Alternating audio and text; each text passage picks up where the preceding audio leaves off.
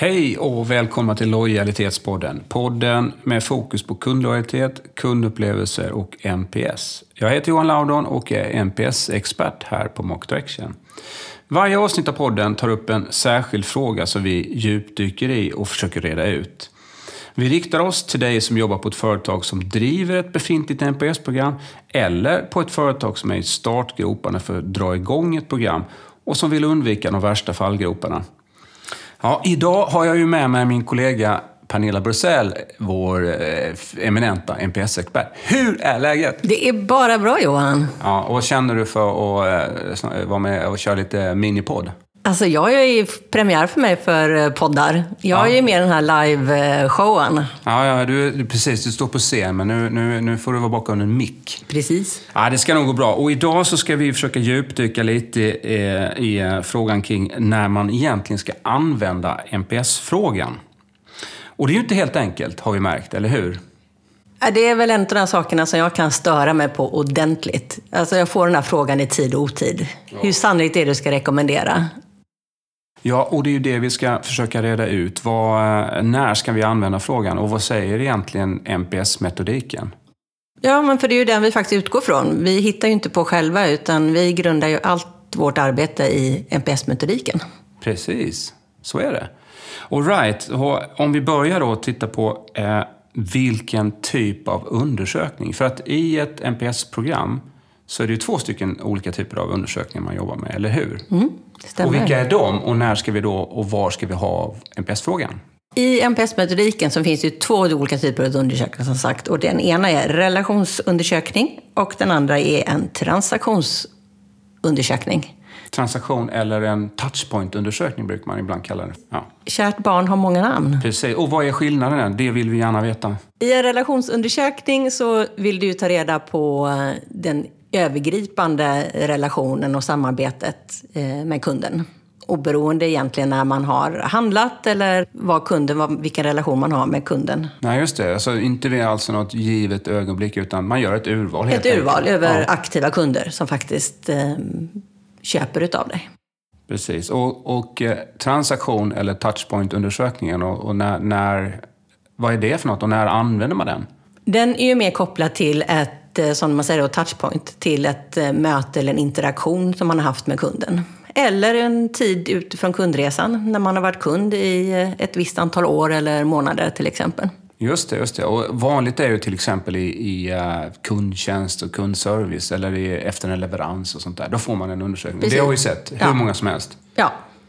Och ska man ha NPS-frågan där? Nej, det är ju där som det är så störande att få den.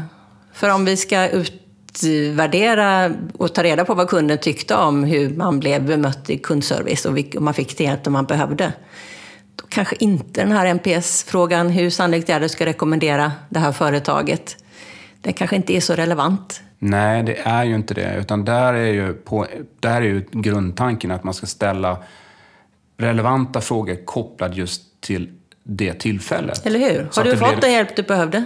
Ja, och så det blir, då blir det som en vettig information för medarbetaren att jobba vidare med och lära sig av kundernas beteende och kundernas åsikter i det tillfället. Eller hur? För det är där jag alltid undrat när man får den här rekommendationsfrågan efter ett kundserviceärende till exempel. Både vad ska jag ta ställning till, men framför allt vad ska de medarbetarna på företaget, hur ska de kunna förbättra sig och jobba vidare? Just det, så det du säger är helt enkelt att eh, ingen NPS-fråga i transaktionsmätning, utan den ska vara i relationsmätningen. Ja, men det stämmer. Eh, så att touchpoint-undersökningen kan vi lägga åt sidan nu lite grann. Så att, kan vi inte gräva vidare lite grann mer i relationsundersökningen där man ställer just NPS-frågan, hur man ska jobba med den.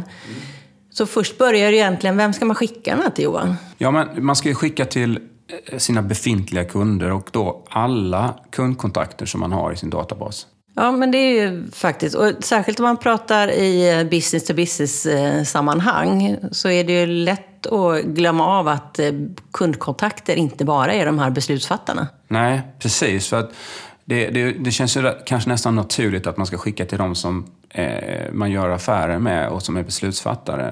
Men det finns en jättestor risk med det. För att eh, det kan ju vara användare till exempel av en produkt och en tjänst som har en helt annan upplevelse av dig som företag eh, än vad beslutsfattaren har. Så att omfatta alla som har, man har kundkontakt med är väldigt viktigt. Precis, skicka till alla. Men samtidigt, hur lirar det med att eh, vi också behöver ha svar som stämmer överens med den kunddatabasen som man har? Eh, vad händer om man får alldeles för många svar från en marknad till exempel? Ja, ja men det är ju det är inte... Jag menar, är urvalet tillräckligt stort så brukar det stämma överens rätt så väl. För, för det brukar vara representativt. Men om det är lite skevt så då, då, måste man vikta resultatet så att, allas, så att det verkligen återspeglar kunddatabasen. För Annars ju, kan det vara en risk att man drar felaktiga slutsatser helt enkelt. Och det kan man göra på olika sätt. Vi har ju kunder, en del tar det på antal kunder man har per marknad eller så kan man ha det ekonomiska värdet så att eh, de stora kunderna får en större tyngd än de mindre kunderna. Eh, men det där är nästan ett poddavsnitt i sig Johan, va? Det, det, där... det, tar, det, tar vi en annan, det tar vi en annan gång. Men, men i alla fall att urvalet ska representera kunddatabasen. Man ska använda eh, alla sina kundkontakter och om det inte stämmer överens eh, med strukturen man har, så då får man på ett eller annat sätt vikta resultatet.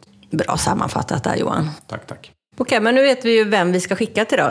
Men, men sen tänker jag, liksom, hur ofta ska man skicka undersökningen? Här finns ju också lite olika mm, varianter. Ja, och, och, och när vi pratar relationsundersökningen, vilket vi gör här, så ehm, eh, brukar vi säga att eh, man, varje kund ska få eh, möjlighet att svara en gång om året och kanske ibland två gånger om året. Och det beror på egentligen hur mycket kundkontakter man har. Ja, men för jag tänker, för då helst vill du ju få ett färskt NPS-värde varje månad eller analysunderlag varje månad. Och har, jobbar du med stora kundbaser då har du faktiskt förmånen att kunna dela upp din kundbas i 12 delar. Precis, och det är ju en superfördel för att om det är så att man bara gör sin NPS-undersökning, sin relationsmätning en gång om året, då kan det faktiskt vara så att det finns eh, förutsättningar som påverkar resultatet. Till exempel att man har ett system som har legat ner eller vad det är. Genom att sprida ut undersökningar över året så eh, får man ett mer rättvist resultat och man får också, tänker jag, möjlighet att eh, agera på sitt resultat. Eh, och följa upp de action ja. man tar. För hela syftet med, med undersökningen det är ju att skapa förbättring och för utveckling. Och det är ganska omotiv liksom, demotiverande att jobba stenhårt på något och sen får du inte reda på hur det har gått Nej, förrän om ett år. Så att, men däremot får du en indikation redan en månad eller två eller tre efter. Ja. Med andra ord så beror frekvensen på den volym kundkontakter som man har. Ja, men precis. Har du många kontakter kan du skicka den ofta. Har du färre kan du, får du skicka den färre gånger ja. per år. Men, men man kan väl säga att eh, har man möjlighet så ska man försöka se till att, att eh, dela in kundkontakterna så att man kan skicka över året. Om det är månad, kvartal, halvår. Bättre än att bara göra det vid ett tillfälle. Absolut. Okej, okay, det var väl det vi tänkte eh, ta upp här och nu. Och eh, lyssna gärna in på våra andra poddavsnitt och eh, ha det så himla bra, säger vi. Hej och hå! Hej då!